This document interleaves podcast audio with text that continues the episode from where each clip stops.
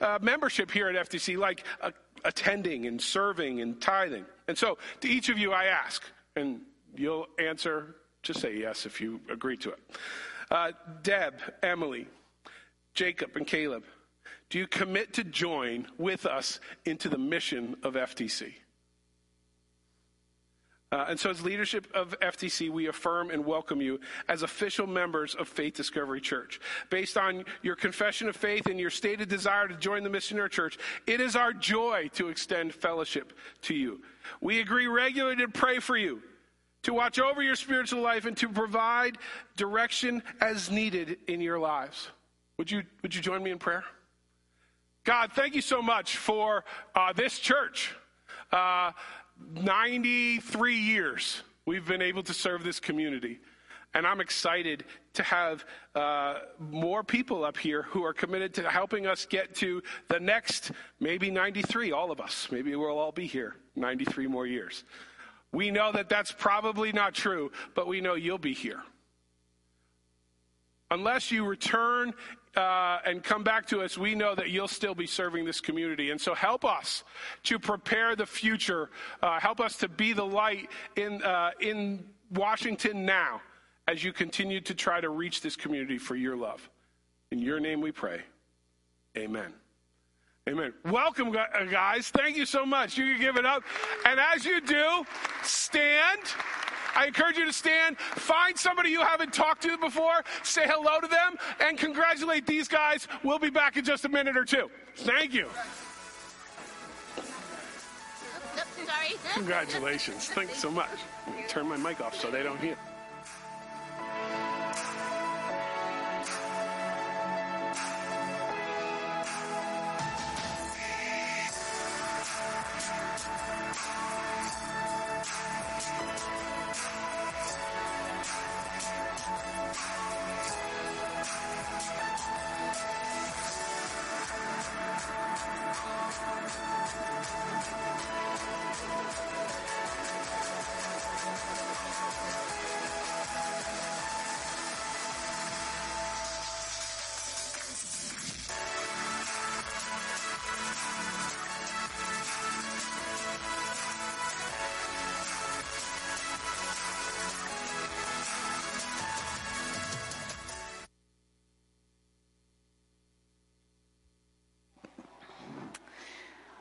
Well, thank you for greeting one another. Thank you for being here this morning. Thank you for joining us online as well. We have a few announcements to go through. If you are brand new or this is one of your very first weeks, we welcome you here. We hope that you feel welcome. And after service, if you'd like to go over to the information center, there is a gift waiting for you. So hopefully you've greeted someone and you can um, see Pastor Jerry afterwards in, um, in the cafe. Um, a couple things coming up. We're gonna, I'm going to be talking about the cafe a lot today. Um, there are Operation um, Christmas Child boxes there if you'd like to prepare one for yourself. Hopefully on the calendar, November twelfth, you are going to be here packing boxes with all of us. If also, if you would like to donate um, to our cost of buying the things for the boxes, that would, that is a welcome gift. You can do that online. You can do that um, in person. You can just mark it Operation Christmas Child. Um, so if you would like to donate towards what we've purchased for the boxes, over hopefully over one hundred that we'll be sending out, um, that would be wonderful. But otherwise, grab a box if you'd like and join us on the twelfth, please. Um, in the month of November, you will be seeing a donation bin out in the cafe marked for our food drive for our pantry. Um, we're going to be collecting canned vegetables mostly. Anything is welcome, but that is their um, biggest need. So if you can, through the month of November, bring some canned vegetables with you on a Sunday morning, drop them in the container, um, the food pantry, and those that are served there would be very grateful for those things. Um, also coming up is baptism. So if you are interested in being baptized, you can see Pastor Jason. Um, that will be on November nineteenth. We will be doing that. So please um, make it a point to do that if you haven't done so already. I forgot when I first got up here, I was supposed to make an announcement about Awana and youth, because today youth is meeting here at two o'clock. Um, maybe a corn maze, maybe... Um, Laser tag depending on the weather. So prepare for both. And for Awana this evening at four o'clock, it is crazy hat or crazy hair night. So I don't want anyone to forget about that. So plan for that as well um, this afternoon. Okay, as we thank you um, for your giving and the ways that we serve, we have Lexie here, and we are um, so grateful to highlight her and her mission. Um, but overall, that is one of our core values um, of our church, is to be a place that um, honors missionaries, is to be a place that's committed to missions. Um, our church supports missionaries locally in our community as well as all over the world. So thank you. Um, as you give, as you think about supporting this place and this community, also the tithes and the offerings that you give here go throughout the world um, to support missions in many, many places. And finally, if we do not have enough special things today, um, today is our Sunday specially for Pastor Appreciation. It was a whole month of, okay, we're already clapping. We're already clapping. Um, it was a whole month um, sort of highlighting, as some of the times we need um, reminders to be thankful. I think all of us do. Um, but on behalf of the leadership team, on behalf of the congregation, for Pastor Jason and Joy, we are so grateful that you are here. We're grateful for the unique gifts that you bring here, for the ways that you serve, for the ways that you love us. Um, you can't say that you're new anymore. You can't say, like, this is like we just showed up and thanks for welcoming us. Like, you're here.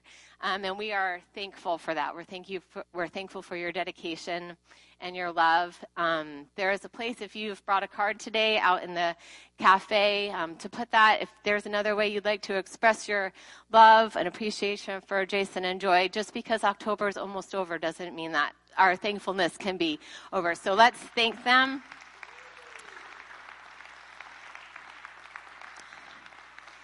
So we've We've done a lot of things today. We're grateful for a lot of things. So I just want to say, after service, there are donuts and cider in the cafe. Um, and so you have the opportunity to greet our pastor, who vocationally serves here in ministry. You have an opportunity to greet Lexie, who has been called across the globe to serve his kingdom.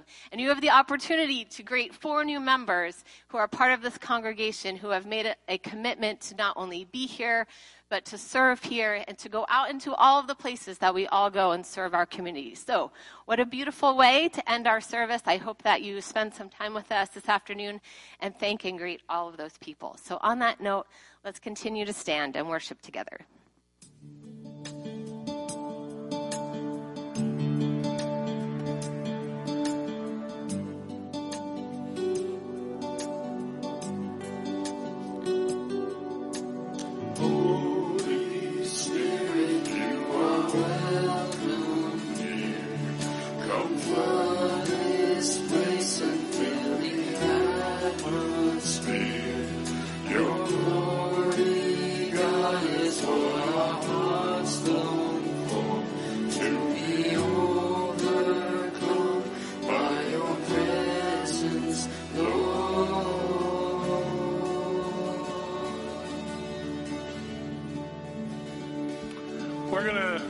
Share communion together this morning, as we do most most weeks. This week we're going to do it a little earlier. Uh, it's an opportunity for us to do it uh, with our with those of you who are comfortable with your kids participating. It's an opportunity for us to sh- share communion as a family, which we get to do maybe once or twice a year. And so I'm going to invite the elders to come forward. And if you're new with us, this is something we do each week. We simply invite you to come to the aisle closest to you, uh, the center aisle closest to you. Come forward and receive the elements from one of our elders, and then take that and bring that back to your uh seat. We'll share together. If you're unable to come forward, we do have people who can serve you in your chair. And if you're not ready to or comfortable receiving communion, even though we invite you to join with us, um, there's no pressure on that. We invite you to do it. So as they continue to sing, I invite you to come forward, and you can sing in line. Don't worry about the person in front of you or behind you. They won't feel, uh, but you can continue to join us as we were in worship as we come.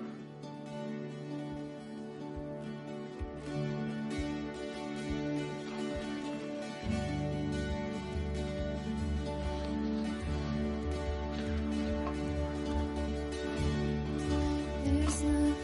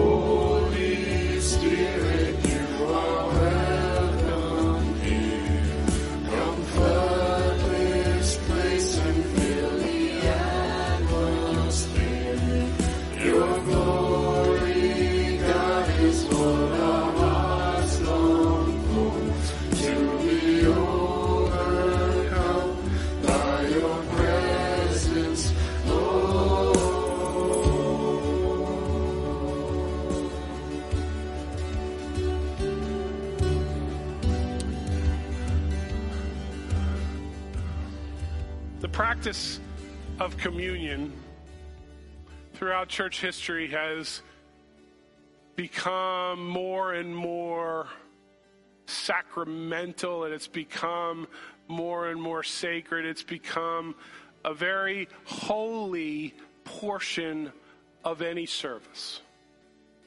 It is the invitation, quite frankly, historically, it is the invitation of inviting Jesus' presence into our midst in a very physical and personal way.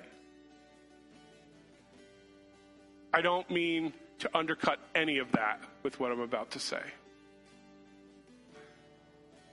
Communion at its roots is an invitation to the table.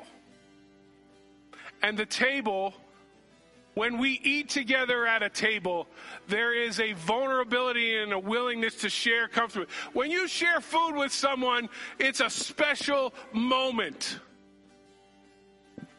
Oftentimes, the element of food at a table increases the ability or willingness of people to open up and talk and be vulnerable and share what's really inside. Food has a spiritual element in our lives. I'm not just saying that because I love food. When we come to the table, when Jesus invites us to the table, it's a very practical way that he's saying, all of you is okay with me. I want to share life with you.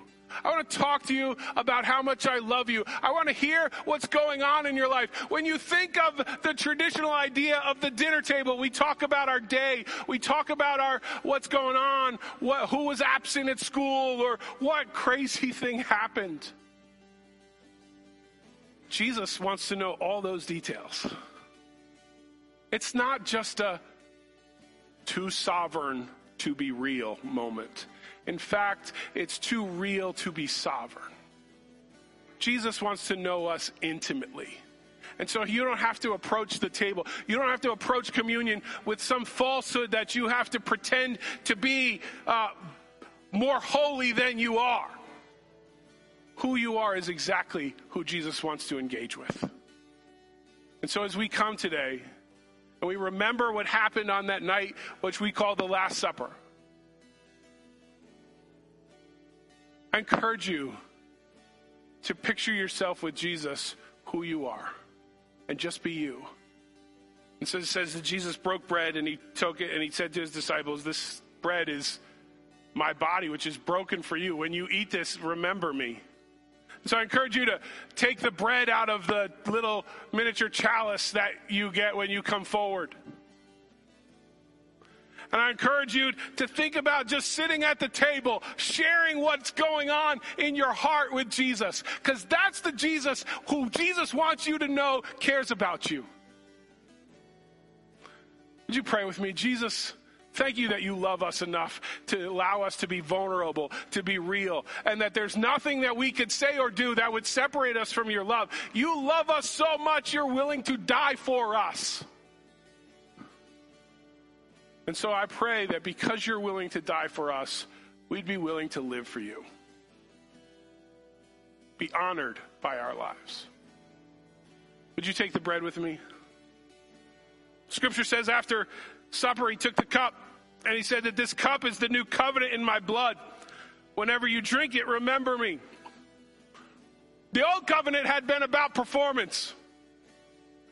God had certain requirements that we had to live up to in terms of our covenant with him. And when we did that, we received his blessing. And Jesus said, I now, I realize you're not able to do that unto yourself, so I'll take care of it. And now the covenant is, I love you. Love me. Love each other. Share with each other at the table while I'm gone. And so this morning, we celebrate Jesus' work. We remember him and we invite him into our presence. But we obediently come to the table together. We're not alone. You're not alone in this pew or this row or this orange, beautiful carpet. We're together. And we do this together. and we share food together as a as an idea of the realness of our lives. Would you pray with me? Jesus, thank you for loving us in the realness of who we are. Help us to love each other just the same. Help us to be gracious. Help us to be merciful. Help us to be loving. Help us to be compassionate. Help us to love the way you love. In your name we pray. Amen.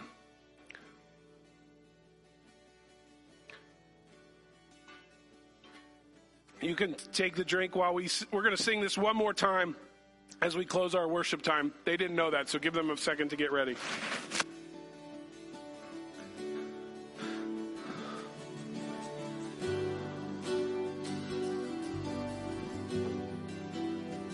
Holy Spirit, Holy Spirit, you are welcome here. Come flood this place and fill the atmosphere. Your glory, God, is what our hearts long for, to be overcome by your presence, Lord. Holy Spirit.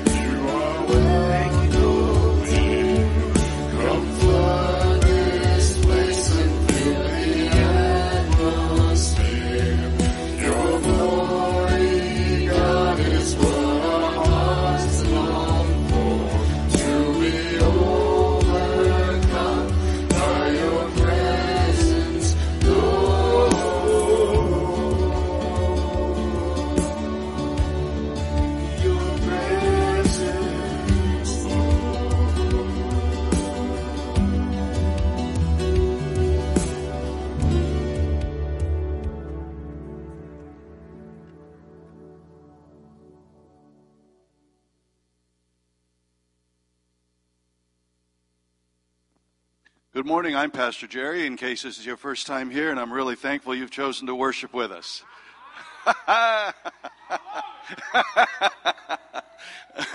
Kids, you may be dismissed to Children's Church. Thank you, Children's Church leaders. Thank you, worship team, for your excellent ministry this morning. Amen. So grateful that you have chosen to be here with us, really. We are blessed and privileged this morning to hear the word of God through one of our very own. It gives me a great fatherly kind of joy and pride to have Lexie here with us. I remarked to one of our elders this morning, it's hard to think of her being a fully mature, grown minister of the gospel in her own right, because to me she's still a little girl. But God is using her. She is ordained minister with the Assemblies of God. She is an appointed missionary to Colombia, to the deaf, and she's going to tell you more about that in a few moments. So watch this video and then open your hearts and be blessed this morning by Lexie Bishop as she comes to minister the word. Thank you.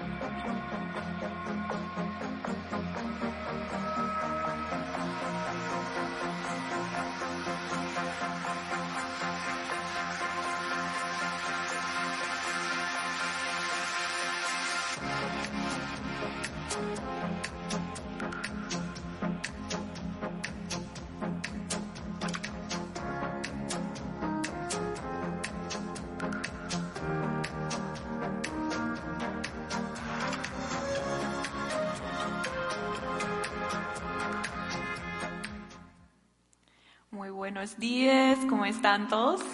Bien, me llamo Alexandra y soy una misionera en Colombia. Es un gran placer de estar con ustedes esta mañana. Mi corazón está llena con alegría por eso.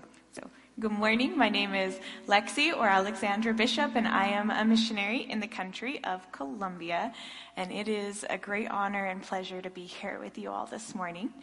Um, as this is my home church, it's uh, it's very special for me to be here with you guys. I grew up in this church, I was dedicated in this church, baptized here, um, and I just really love it, and it's it's so cool to be home with you guys this morning. Um, but I, I have been a missionary uh, with the Assemblies of God, first as a missionary associate. In two thousand fourteen, I remember receiving in the mail my first um, assignment to Nicaragua, and just the excitement and sheer terror uh, of of receiving that in the me- in the mail, and realizing that God's that God was beginning to fulfill that call that He placed on my life when I was just a little kid. Some of you may already know this, but God called me to missions and ministry when I was only six years old. I had a Sunday school teacher here at Faith Discovery, and one Sunday morning, uh, she taught us about prayer, and she told us that prayer was about communication. Uh, because I had always thought that prayer was kind of, you know, I was only six years old, I was in the first grade, and I thought that prayer was, you know, a, a list. You make a list, you know, it's like Jesus is like Santa Claus, you know. I think that there was a part of my, my childlike theology that believed Santa and Jesus were kind of one and the same. You know, and so I had always believed it was like, all right, you make a list. You're like, all right, God, I want a new American Girl doll. I'd like it to snow on Christmas. I would like my birthday to come really quick. You know, all these things that you pray about when you're six years old. But I just remember that morning she told us that prayer was about communication, and that God could speak into your heart if you were quiet and you listened and you asked Him to. And I remember thinking, I want to try that. So later that day, actually that evening, after my mom had left the room after she did our prayers with us, um, I remember sitting on my bed and telling God that if He would speak to me, I wanted Him to speak to me, and I was going to sit there until He did. And uh, it felt like a really long time that I sat there on my bed. It probably was like thirty-five seconds, but when you're six years old, time is relative. And I just remember that just as I was starting to get bored, I remember feeling this sense of warmth and this presence in in my room. And I have to say that that was the first time I remember experiencing the presence of God. And um, I just remember I started to like see these images of myself traveling, and I felt this very strong impression that I was going to be a missionary. I had no idea what missionaries did, um, but I knew I was going to be one. And so when I was done praying, I got up, I got out of my bed, I ran downstairs, I found my mom in the kitchen, I was like, Mom, guess what? God told me I'm going to be a missionary. And she looked at me while washing the dishes, and she's like, oh, that's great. Um, you're supposed to be in bed. That's where you're supposed to be. Like, good for you, but uh, go back to bed. And uh, but ever since that night, I've had this this desire to be a missionary. I've had this desire to reach people and to serve the Lord in uh, vocational ministry. And that is actually what led me to uh, the University of Valley Forge, where I got involved with deaf ministry, uh, where I graduated from uh, back in the spring of two thousand fourteen. Um, and I was so excited to be a missionary that I applied to be a missionary before I'd even graduated from college. Uh, and uh, that was it was that was the, the level of excitement and passion that I had for that. And I just I rem- I was so naive and yet so excited, and it was just such a such a, a really cool time in my life to graduate and to be able to start raising funds. And I actually was able to serve here in the church um, for about a year uh, as a youth director here, and that was super neat too. And it really it really helped me to grow in my ministry skills and my public speaking skills and all those things that you need when you itinerate and when you do ministry. So I'm very thankful to this church because they have supported me and my faith since I was a little kid all the way into my adulthood. So I appreciate that deeply, and I appreciate all that you guys have done to to to put me on the field, to entrust me to be your hands and feet there. And I just really, I really love it. And it's really an honor to be able to be a missionary. And I remember when I first went to Nicaragua, Uh, I remember serving with my supervisors. They had come to Nicaragua in the nineties when there wasn't even a school for the deaf in Nicaragua. And they went there to do church planting. And when they got there, they realized they couldn't plant a deaf church because most of the deaf were largely illiterate, um, because there was no school for them. They, there were no deaf that had the level of education to be able to be trained to be a pastor. Um, and so they opened a school for the deaf, and they started working with what God had put in front of them.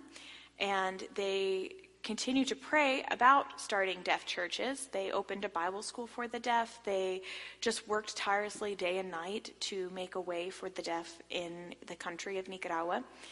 And uh, when I arrived there, they had been in the country for about twenty-two years, I believe.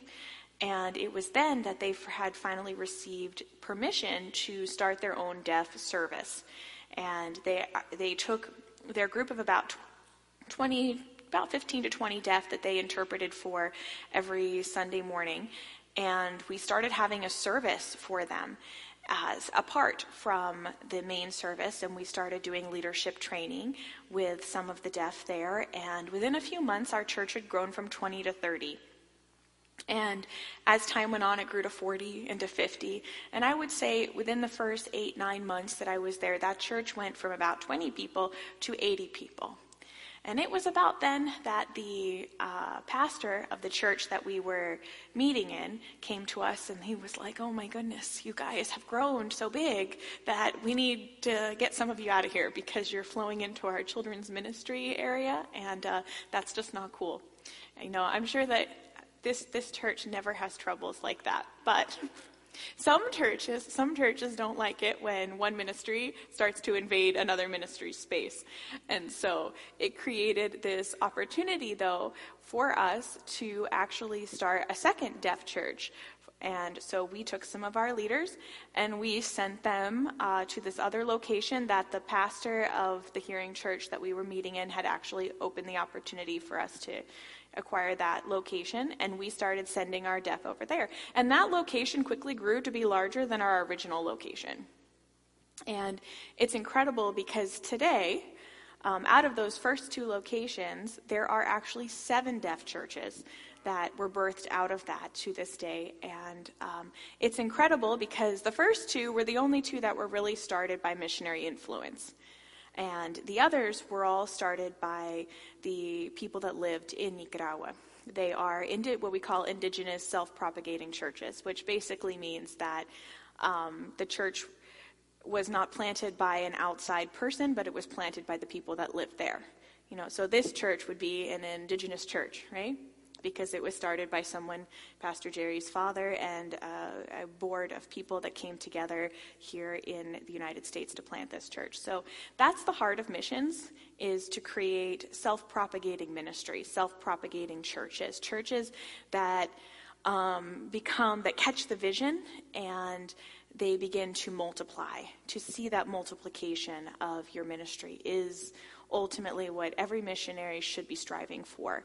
Uh, that we as a church should be striving for that, that the ministry should be independent eventually of the missionary itself, and it should continue to grow beyond them being there. And so I think it is really neat to be able to see that, because um, it really, being able to come in at the end of that twenty years, you know, and see the cumul like the accumulation of their ministry coming together uh, was really special for me. And I think that God put me there on purpose because he knew that I would need to see that, because a few years later, I felt like God was calling me to the country of Colombia. And I felt like he just continued to lay that on my heart. Um, and so as I walked forward in that, I I was able to have faith for that, I believe, because I was able to see what God had done with two people who were faithful in what God had called them to do, and to see how they had worked tirelessly from nothing into something. Because in the country of Colombia, the Assemblies of God does not have a single um, church for the deaf. In a country, I mean, the city that I live in has um, more than twice the entire population of the country of, of Nicaragua, just in one city. But they don't even have one church for the deaf. Um, there is one church that I know of that's a deaf, deaf church, which means the pastor is deaf, the people that run the church are deaf.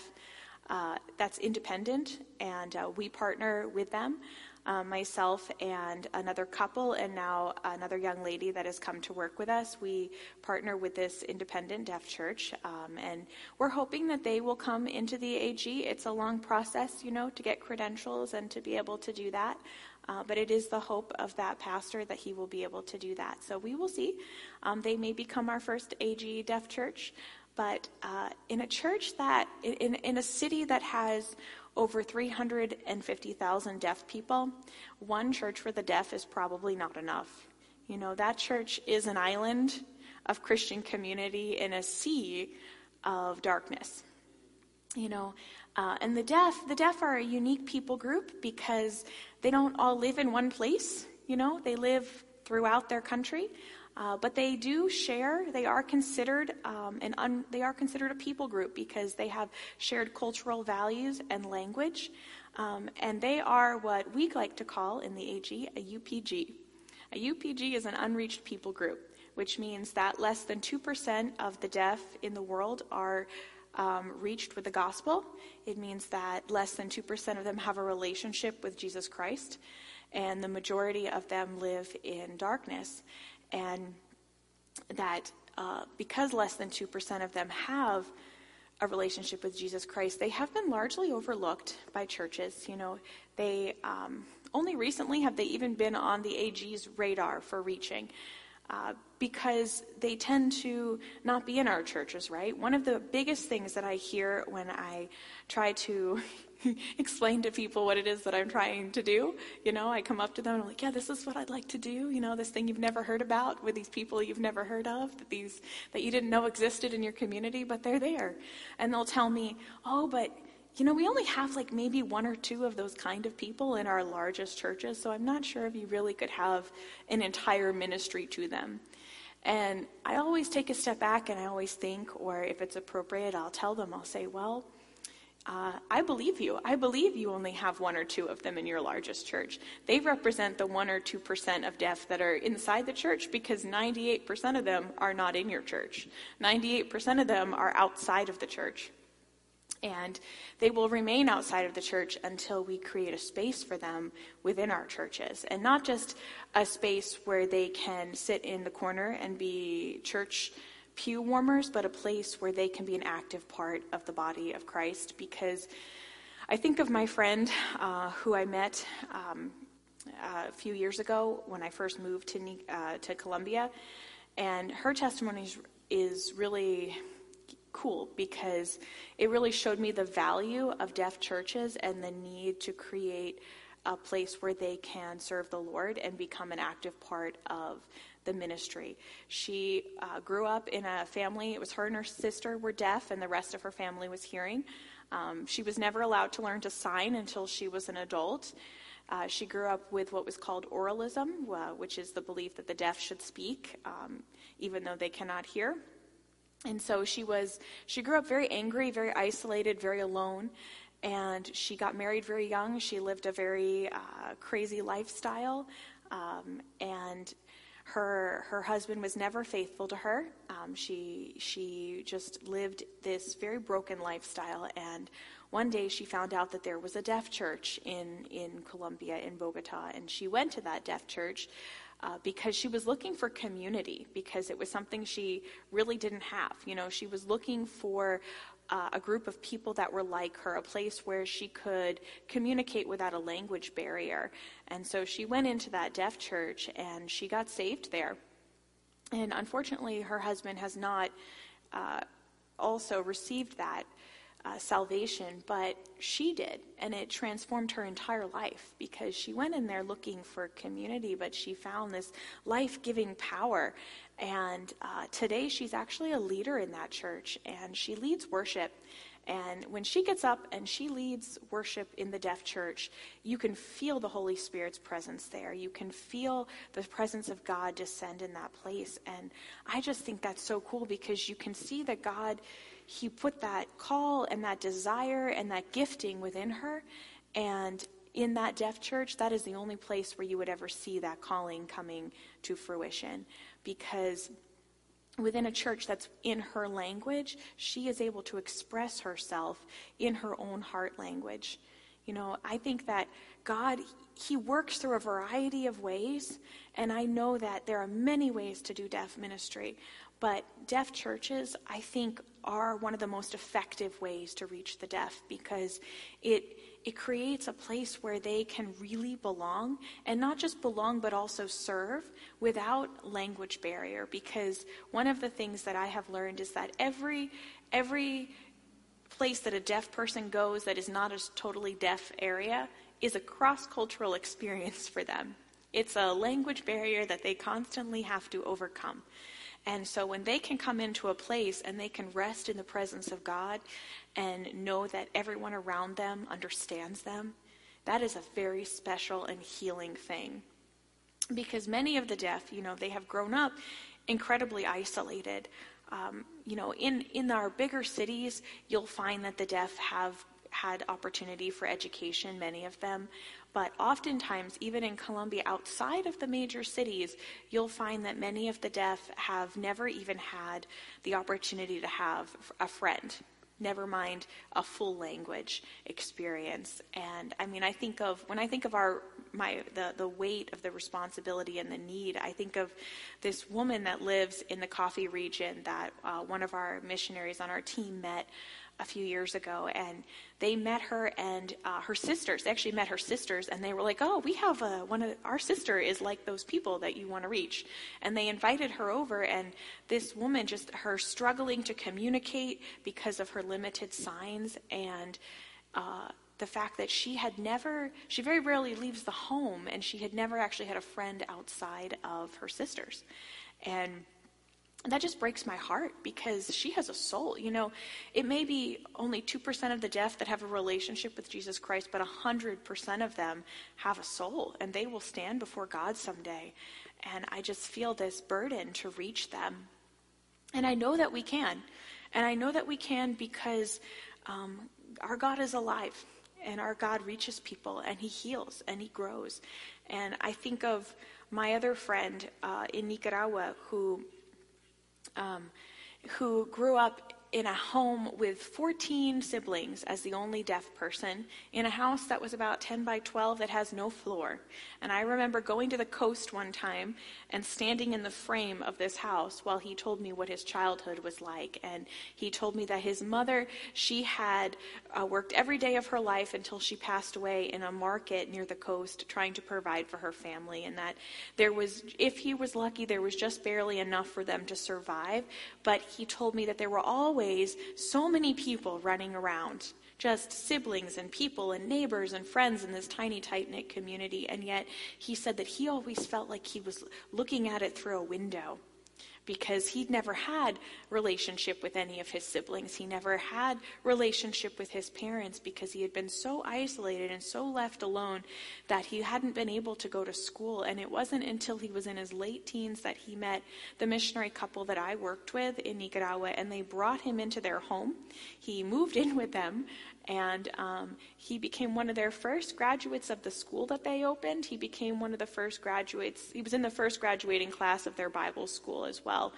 And today he reaches the deaf community, and he is one of the leaders that works within that community that has been promoting deaf uh, ministry in the country of Nicaragua. And I just think his story is so is so cool, because I just think it, it really represents the heart of what it is that we as a church and, and as a mission are trying to do, that we are trying to create a space and opportunity for God to work in people's lives in a way that they will catch that vision, and then that they will be able to be supported enough to grow in their faith and their ministry, that they can then become those leaders, that you that they that they will become a self-propagating church, right? That they will have that same level of support that I had as a kid, because, you know, it's not enough that God put a call in my life when I was six years old. If I hadn't had the support of a church and of a family, I don't know that I would have become a missionary. You know, it's, we are not an island, right? As a church body, we are a family. and we have to work together, right? That's something that God just keeps laying on my heart over and over and over again over this last year, is that we are a team. You know, that one, it's not, the burden of reaching all the deaf is not on me. It's on all of us, right? Because God gave the Great Commission to his church. And that we, as we work together, we can do this because God uses us as a family. He uses different people to influence your life. Uh, when I just think about all the things that God did in my life here in this church, what would have happened if I hadn't had that support? How would I have grown? And that's why my, as I go back to Colombia, my my ministry focus has kind of shifted from education into church planting. Uh, I am actually um, working with another young lady, and we're looking to um, start our first deaf church in, in Colombia, um, outside of Bogota in a neighboring community. And so if y'all can be praying for me for that, because it's a huge, a huge thing to do.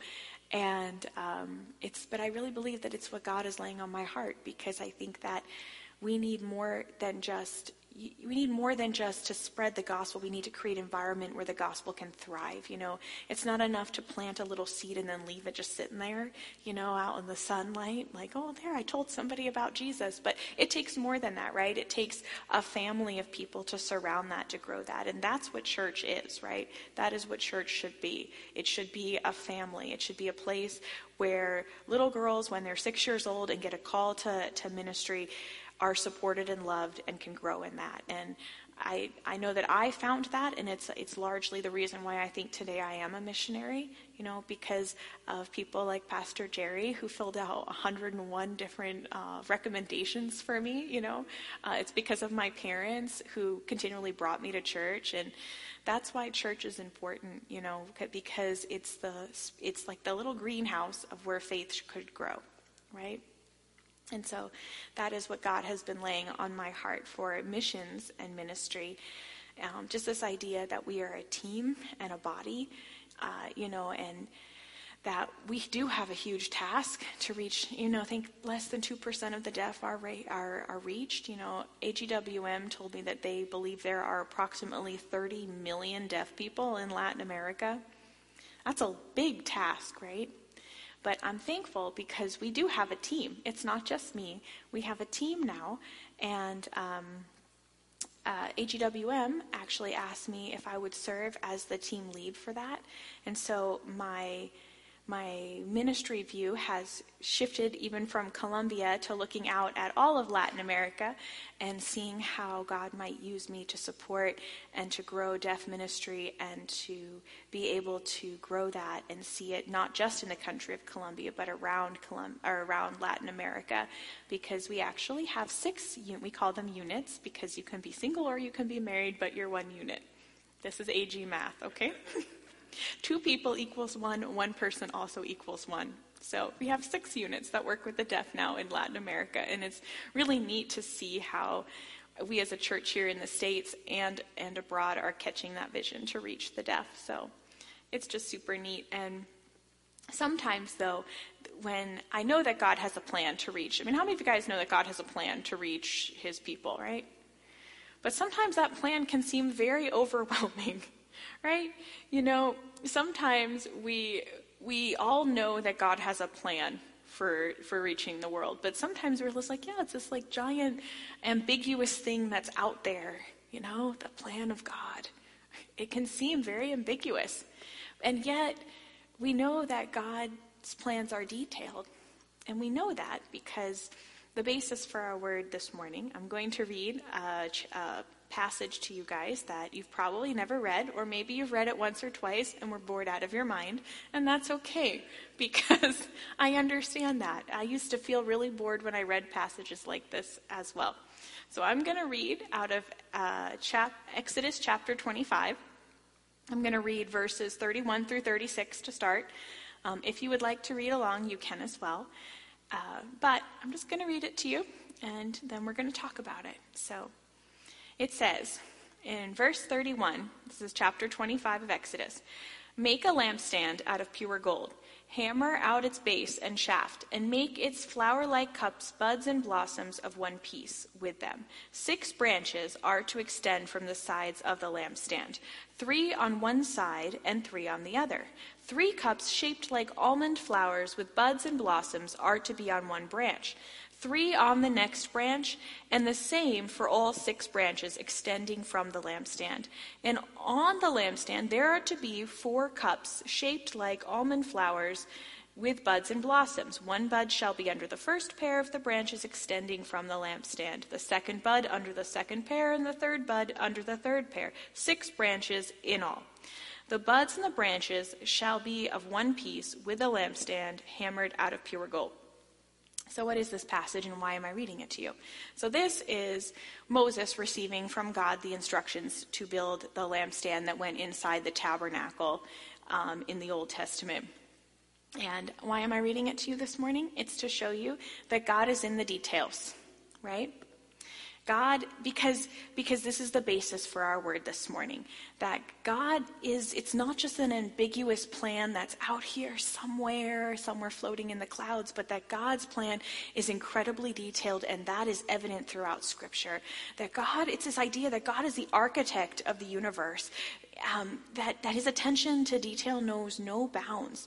From the smallest organism to the complexness of the solar system, when you look around, you can see how intricate our world is, right?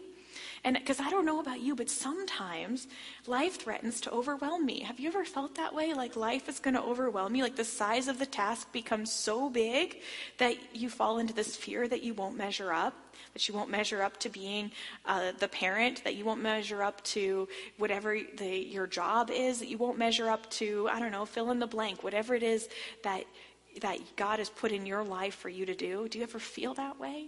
And sometimes I go, oh gosh, I I don't know all the details. And I'm a detail-oriented person, and I love details. And um, sometimes, you know, it's hard for me to have a vision for something that doesn't, that I don't know all the details for. Fear of the unknown is a great fear of mine, you know, and it's, it just, but this verse, you know, when I was reading it, you know, you can sit here all day long, and you can read commentary after commentary about what each little piece of that lampstand meant, and how they burned olive oil in it, and how it was a representation of of God's presence, and it was the source of light within the tabernacle, and all these details and all these little fine um, sy- like uh, symbols that you can find within this one little passage. And it used to bore me to read that. You know, because who cares about the details of a lampstand?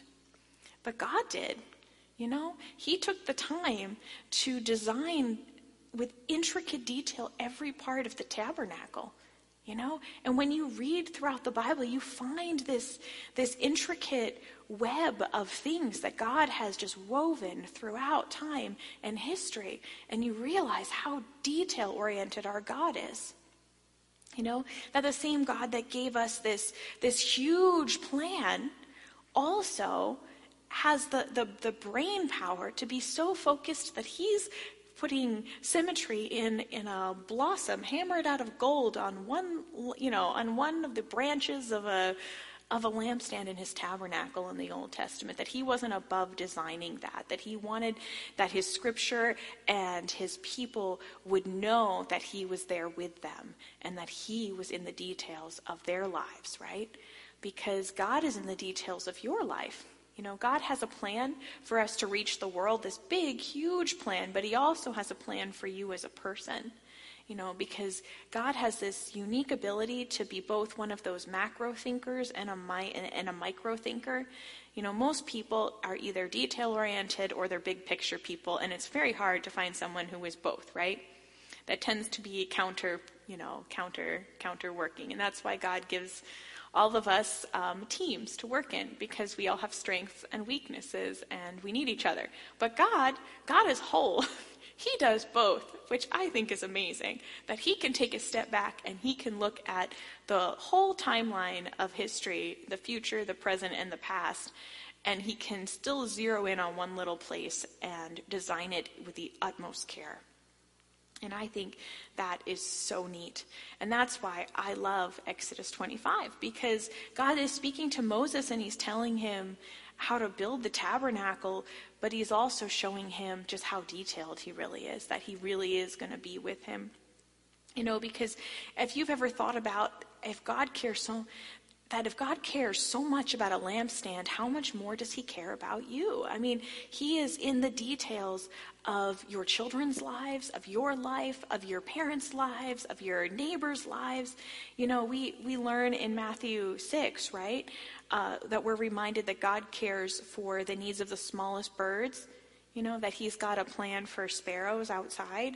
And, you know, in Matthew six, we're reminded that he has a system to meet their needs so that we don't have to worry, right? That God has a system to meet your needs this morning. You know, and we often we often look at the more obvious scriptures uh, to be reminded that God has a plan for our lives, right? And that isn't a bad thing. You know, I love that. I love when God is obvious. I love when he just plainly writes things out. You know, that's that's great when he does that. You know, if I say Jeremiah twenty-nine eleven, how many of you guys have ever bumped into a Hallmark store or maybe graduated from something? If you have, you probably heard this verse. It says, "For I know the plans I have for you, declares the Lord, plans to prosper you and not to harm you, plans to give you a hope and a future." And I think this is a great verse, and there's a lot more theology and stuff that goes along with that verse. But I love, and I, I love the plainness and simpleness of it, right? That God's just like, I have a plan, and I have a hope, and I have a future for you as a people group, but also you as an individual. And but this morning, I'd like to point out that God's plan for his people is also self-evident throughout his word, that it isn't just in the plain and obvious scriptures, but that it is also in those seemingly mundane passages, you know, that it's you find evidence for God's attention to detail. You know, when we look at the scriptures, we're reminded that God has a plan and a mission for his people, and it started the moment that we stepped out of relationship with him in the book of Genesis, that every part of the Bible screams this to us, that God has been winding and twisting the details of history, all moving us towards one important purpose. And that is to bring us back into relationship with him, right? That every nation would praise him, that every people would know and declare that he is God, and that his creation would worship him in wholeness again. You know, that is the mission. The mission is salvation and the purpose is praise, because we were designed to worship God, right?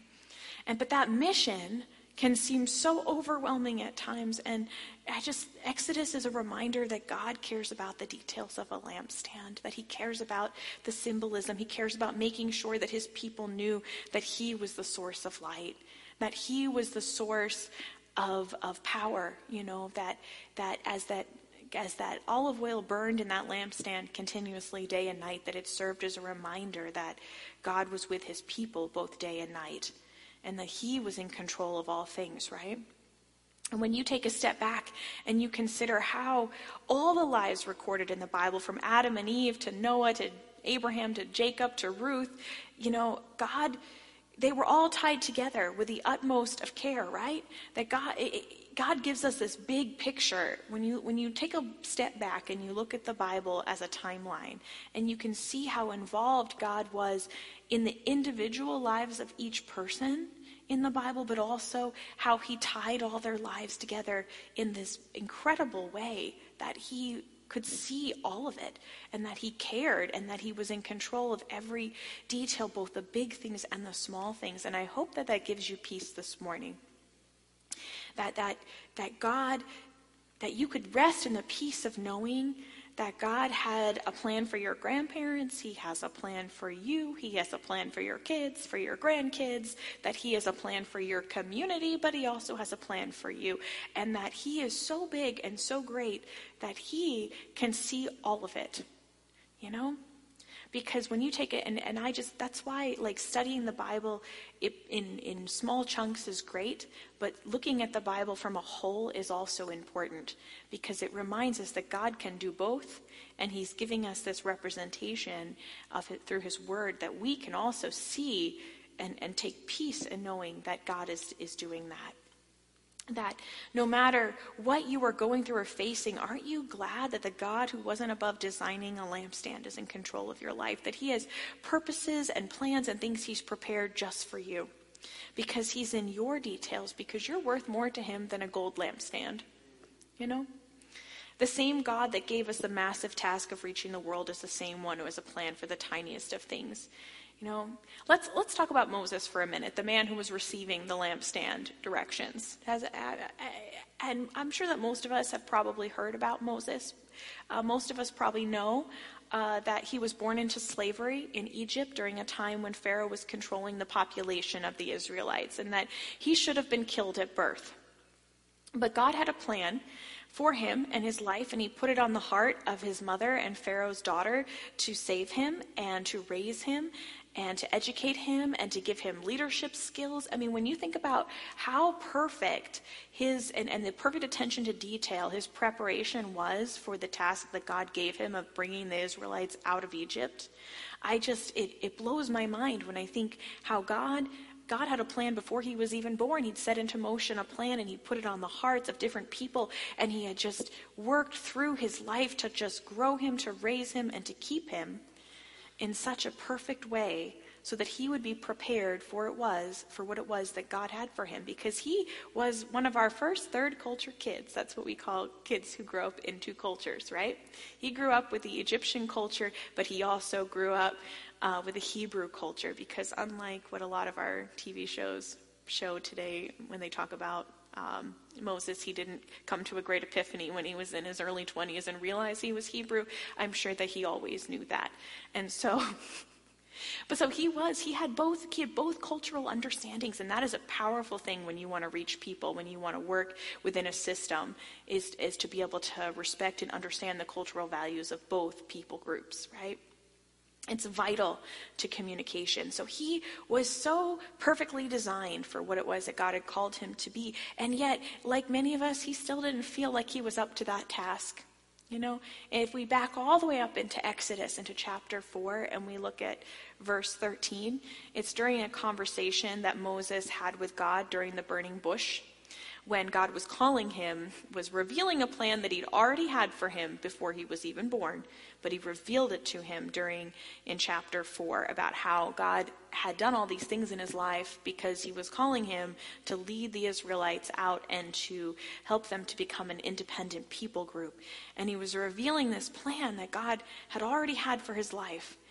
And what did Moses say, though, as he's standing there in front of this, this burning bush, and God is showing him all these miracles, and he's making his staff turn into snakes, and he's he's showing him that he's the God of healing, and and, and he's that he has all this power and might, and and uh, Moses is standing there in, in verse thirteen. He's like, um, it says here, it says, but Moses said, this is to the Lord. He goes, uh, pardon your servant, Lord, but please send someone else. Like, even though Moses knew how he had been raised, right?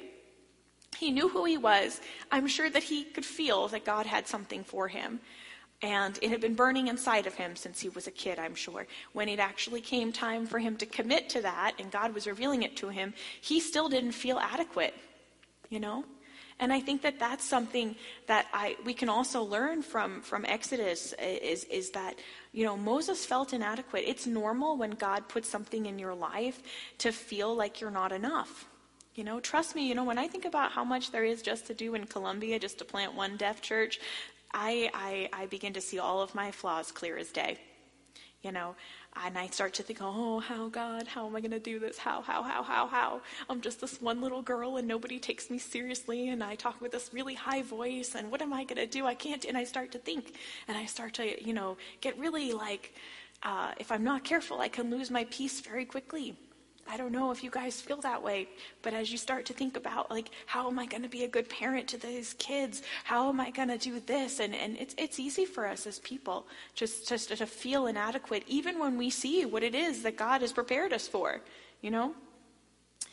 But then, but then I stop and I remember, I remember the lampstand in the tabernacle. That's one of those anchor things that I, I I've been anchoring in my mind this year.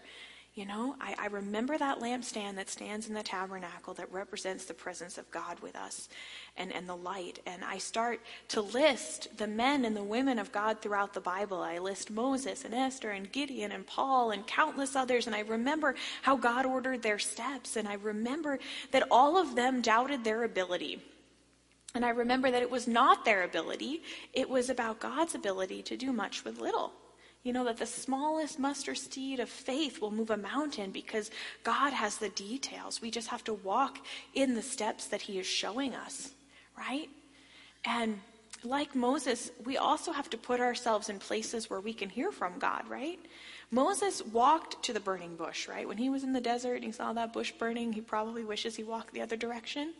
But he didn't, right? He walked towards the burning bush, and he put himself in a place where God could speak to him. And even when you see him complaining, you see him angry, you see God angry at him, what does Moses do in all of his human imperfection?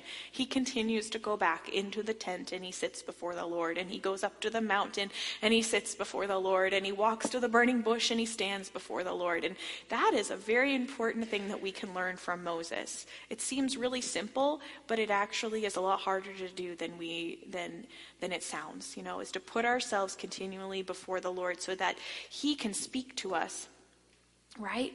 You know, he didn't run away even though he wanted to.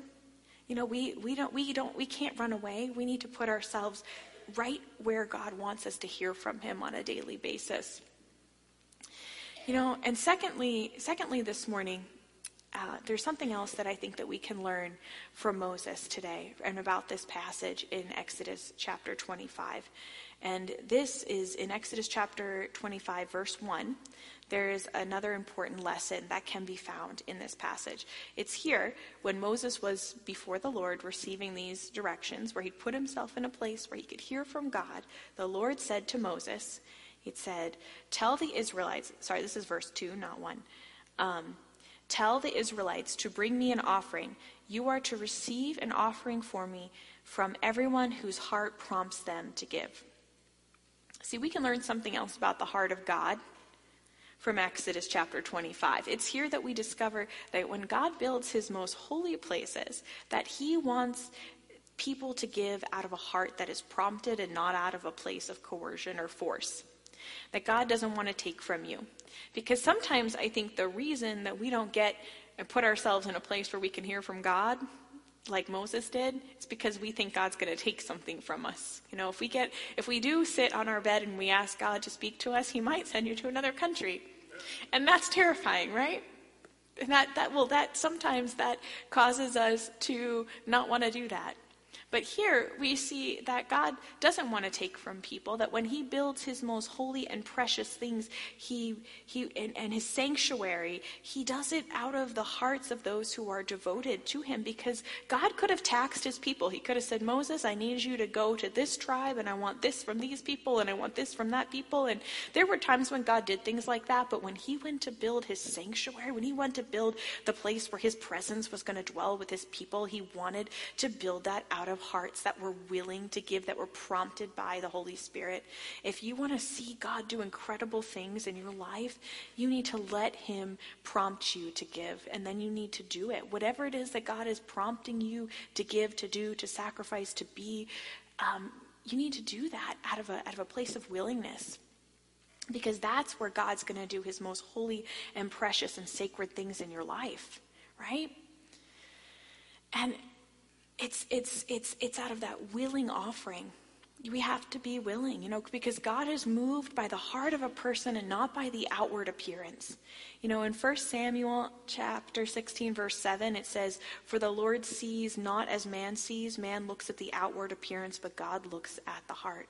This idea is throughout Scripture, that God is looking for your at your heart this morning. And I hope that you take comfort in knowing that God is looking inward. Sometimes that brings me great comfort, and sometimes that brings me great fear, you know. But it's it there is there is a, a comfort in knowing that God can see what is in your heart, and that he knows your most innermost thoughts. Like, that idea and that concept is found in so many places throughout the Scripture, that God is looking at your heart. He sees what it is that you actually intend and in your most base emotions, right? Because sometimes we don't always say the right thing. You think Moses always said the right thing? No, he did not, you know. And um, I think that sometimes we, we as people, we don't always say the right thing. We don't always do the right thing. But isn't it nice that God can look in your heart and he can see through all of the human imperfection, he can see that willingness to want to serve the Lord. Like, he sees that desire within you this morning, and he wants to cultivate it and grow it, that he wants to work in your life and in it, and he wants to work through you even if you aren't perfect, because God knows you're not perfect, you know, because it isn't about being perfect. It's about God's ability to do much with little, right? It was about God's ability to, to use anything, right? He could use a lampstand, he can, you know, and he can use a donkey, he can use a person, he can use any any space of willingness. God can move. That's what I have learned, that even in the darkest places overseas, if there is even a candle of God's Holy Spirit there and his presence, God will move, right? So if there, if you can get before the Lord and put yourself there and allow God, open your heart and be willing to let his Holy Spirit prompt you, he's going to do incredible things in your family, in your life, in, in your work, and in, in anything that he has put before you, in your community. Like, God is going to make something sacred and holy out of those places as you allow him to prompt you. You know, my... It's it's it's out of a place of surrender and desire to be used by him, out of those willing offerings that God built his tabernacle and that he's going to build your life. You know, so as you offer your heart and your mind and your body and your soul to God, he's going to do incredible things. You know, my first my first point this morning was that God has a detailed plan, right? And secondly, it's that it's okay to feel inadequate, because God is the one who will get it done. Right? It's his plan, it's his responsibility. Because he is he has been in the details of your life, and and he has given you the tools to do whatever it is that he's asked you to do. You know, that he he has called you, you know, to, being a, a mother, a father, a pastor, a teacher, a missionary, he knows he's given you those things that are that he, he is growing and working within you. And lastly, he desperately wants his people to give to him freely. He wants to build his best places through the willing hearts of his people, the prompted hearts, that let the Holy Spirit prompt you to, co- to, to complete the task that he is calling you to. That whatever God places in front of you or has placed in front of you, that let get before the Lord and let him prompt you, because he wants to do incredible things in your life, and he doesn't want to take from you, he wants to give to you. Just like the olive oil in that lamp was constantly flowing in and it was constantly burning, that's what God wants to do. See, God isn't, it, you know, God isn't isn't going to take from you. It, sometimes we think that when God when God God wants to take something, we we have this fear of God taking from us, that it's like God has limited resources. You know, if I give up this one thing and I do this thing that God has asked me to do, I'm going to sacrifice all these other things. But it's not like that, because God wants to flow in you and through you. Just like the olive oil in that lampstand could be added and refilled and could continually burn, that is how God's generosity and that is how his heart and his spirit works. Right? It's not, oh my goodness, if I give this thing up, how in the world am I ever going to, to, to live and to survive? No, God is a God of infinite resource, infinite emotional resource, infinite financial resource, infinite resource for every area of your life, right? And as you as you allow God to move through you and you give generously, he continues to flow through you instead of creating a stagnancy inside of you. Right? And so whatever it is that God has placed in front of you today, even if it doesn't make sense, you know, remember that God, whatever he's prompting or moving in your life, even in the most chaotic moments, remember that God does see the macro picture as well as the micro picture. So he knows what he's doing, and you can rest in that, that we, we only see a part of what we are living in this moment, but God sees all of it. He saw. He sees the past, the present, and the future of the world and of your life. You know, and as I as I close this morning, I want to share this last little bit of my story with you guys. You know, uh, when I was six months old, I was first introduced into the deaf community. My aunt married a deaf man who became my uncle, and watching his struggle and later his rejection of faith within churches that did not know how to reach him is what gave me a burden and a heart for the deaf for my earliest years. And I didn't know then that my uncle's struggle represented ninety-eight percent of the deaf in the world. I only knew his hurt on a personal level. But I remember in two thousand twelve, there was a Colombian deaf man who actually became the first deaf man to graduate from the University of Valley Forge. He had been adopted when he was fourteen and later went to the university that I went to. And uh, he came and he told my friend one day, one day he brought me a stack of books about this big, so many books I couldn't even carry them on deaf ministry. And I was just learning to sign, and I really was only doing that because I wanted to be able to communicate with my uncle, and I really had no interest in doing deaf ministry at the time. I just wanted to be a missionary, and I wanted to learn to sign because it was a fun thing to do. And he brings me this whole stack of books like the day before we go on Christmas break my sophomore year, and he puts them down on the on the dining room table, and he's like, "These are for you." And I was like, "Really? How thoughtful of you, because what did I want in college but more books to read? Thanks, you know, great." And he's like, "You need to read these over Christmas break in your free time." And I was like, "Oh, I think it's going to take like a few years to get through this. Thank you." And uh, so he helps me carry them back to my dorm room. And while I'm upstairs tucking them all away, he's downstairs telling one of my friends that God has put a, that God told him that I had a call to deaf ministry on my life, and um, and that someday I was going to go to Colombia and work with the deaf where he was from. And my first thought when my friend told me that he had that my that this deaf man had told him that was to be like, oh, um, no, absolutely not. I'm not doing that. I'm not moving to Colombia. I'm not going to the deaf ministry. I'm just not doing any of those things. No, no, no, no, no. And but as I prayed through it, and over the next few years, I told God that I was willing to do whatever he wanted. And over the next few years, God led me into deaf ministry, and then into now into Colombia, which was crazy because I never sought going to Colombia. In fact, I tried to go the other direction, up into Central America and into Mexico is where I actually wanted to be. And uh, I didn't seek Colombia, but every time I would turn around, somebody would be bringing that to me. And I remember there were three different people I can think of over the last ten years that had come to me and asked me if I was going to go to Colombia when I was done in Nicaragua. And I'd be like, why are you asking me this? Why, why, why would that thought even cross your mind? And uh, but over time, I realized that God was actually speaking to me. And I remember the final thing that I did, because I'm very stubborn. And uh, stubbornness is a great quality in a missionary. You know, stubbornness keeps you on the field, but it can also keep you stuck if you're not willing to let God move in your heart. And uh, I remember that I was I was praying, and I was like, all right, God, if this is really you, and this is why all these people keep coming to me and asking me about Colombia, uh, then I'm going to go to my area director. Now, areas in, in A G W M are split up by, like, so we have a director that's over Central America, we have a director over the Andean area, and over the central and southern cone of uh, Latin America. So an area director is my, my direct, would be my boss. And so at the end of my time in Nicaragua, I was like, I'm going to go to him. So he does not over Colombia, because Colombia is South America. I'm going to ask him, if you could put me anywhere, where would you put me? And then if, and I told God, I said, if the very first place he says is Colombia, then I'll really believe you. And uh, I'll move to Colombia.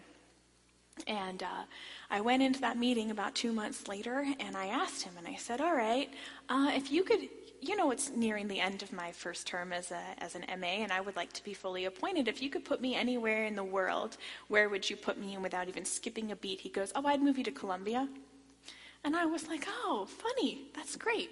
And uh, God, because I was really nervous to move from, because I had become comfortable in Central America. I had friends there, you know, Colombia is huge, Nicaragua is small, like it was, it was a totally... a totally different world, and culturally they're vastly different. And so I, but I was just like, wow. And so that is, that was the final deciding factor. And when I put my paperwork in to transfer to Colombia, because I realized that God had always been leading me towards Colombia, and that it, at, even from the earliest time back in college, ten years prior, he had already put that, he already had that seed. It had taken me ten years, or, you know, like all these years to get to the place where I was willing to to accept that. But God had had that in, in his plan all along. And I'm sharing this story with you guys this morning because I want to show you how, in my life, I can see that God has been working in it for years, and how God has a plan for your life, and the things that you're facing today and the things that he's doing in your life, he's laid the groundwork for years ago. You know, the the children that you have and the or the job opportunity that you have, like God gave, may have given that to you today, but he always had a plan for that. And that that is my, my my closing point this morning, is that God is in control of your life, and that he is in the fine details, and he has been since before you were even born. And that God sees all, and as we rest in that, as we seek him, as we put ourselves in a place where you can hear from him, as we surrender to him, he's going to bring that plan to fruition, and he's going to work in our lives together, you know, as a church. And he's going to reach the world through us, through our communities, through our families, through us, and he's going to work in us, in our lives, in our families, as individuals. Amen. Okay, thank you. If our pastor wants to come. Thank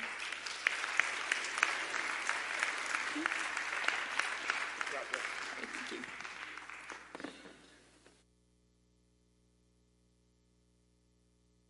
Being willing to go and be obedient. Some of you this morning, maybe you needed to hear, maybe you're the, the person going to Sunday school as a six-year-old, and you're like, you didn't know God wants to talk to you. Or maybe you're ready to sit on, on uh, you're sitting on the bed, and God's giving you this huge, big dream that's totally overwhelming. But he's got details for it. He's got plans for you. And that's it. Th- thank you so much for sharing uh, your testimony and sharing what's happening.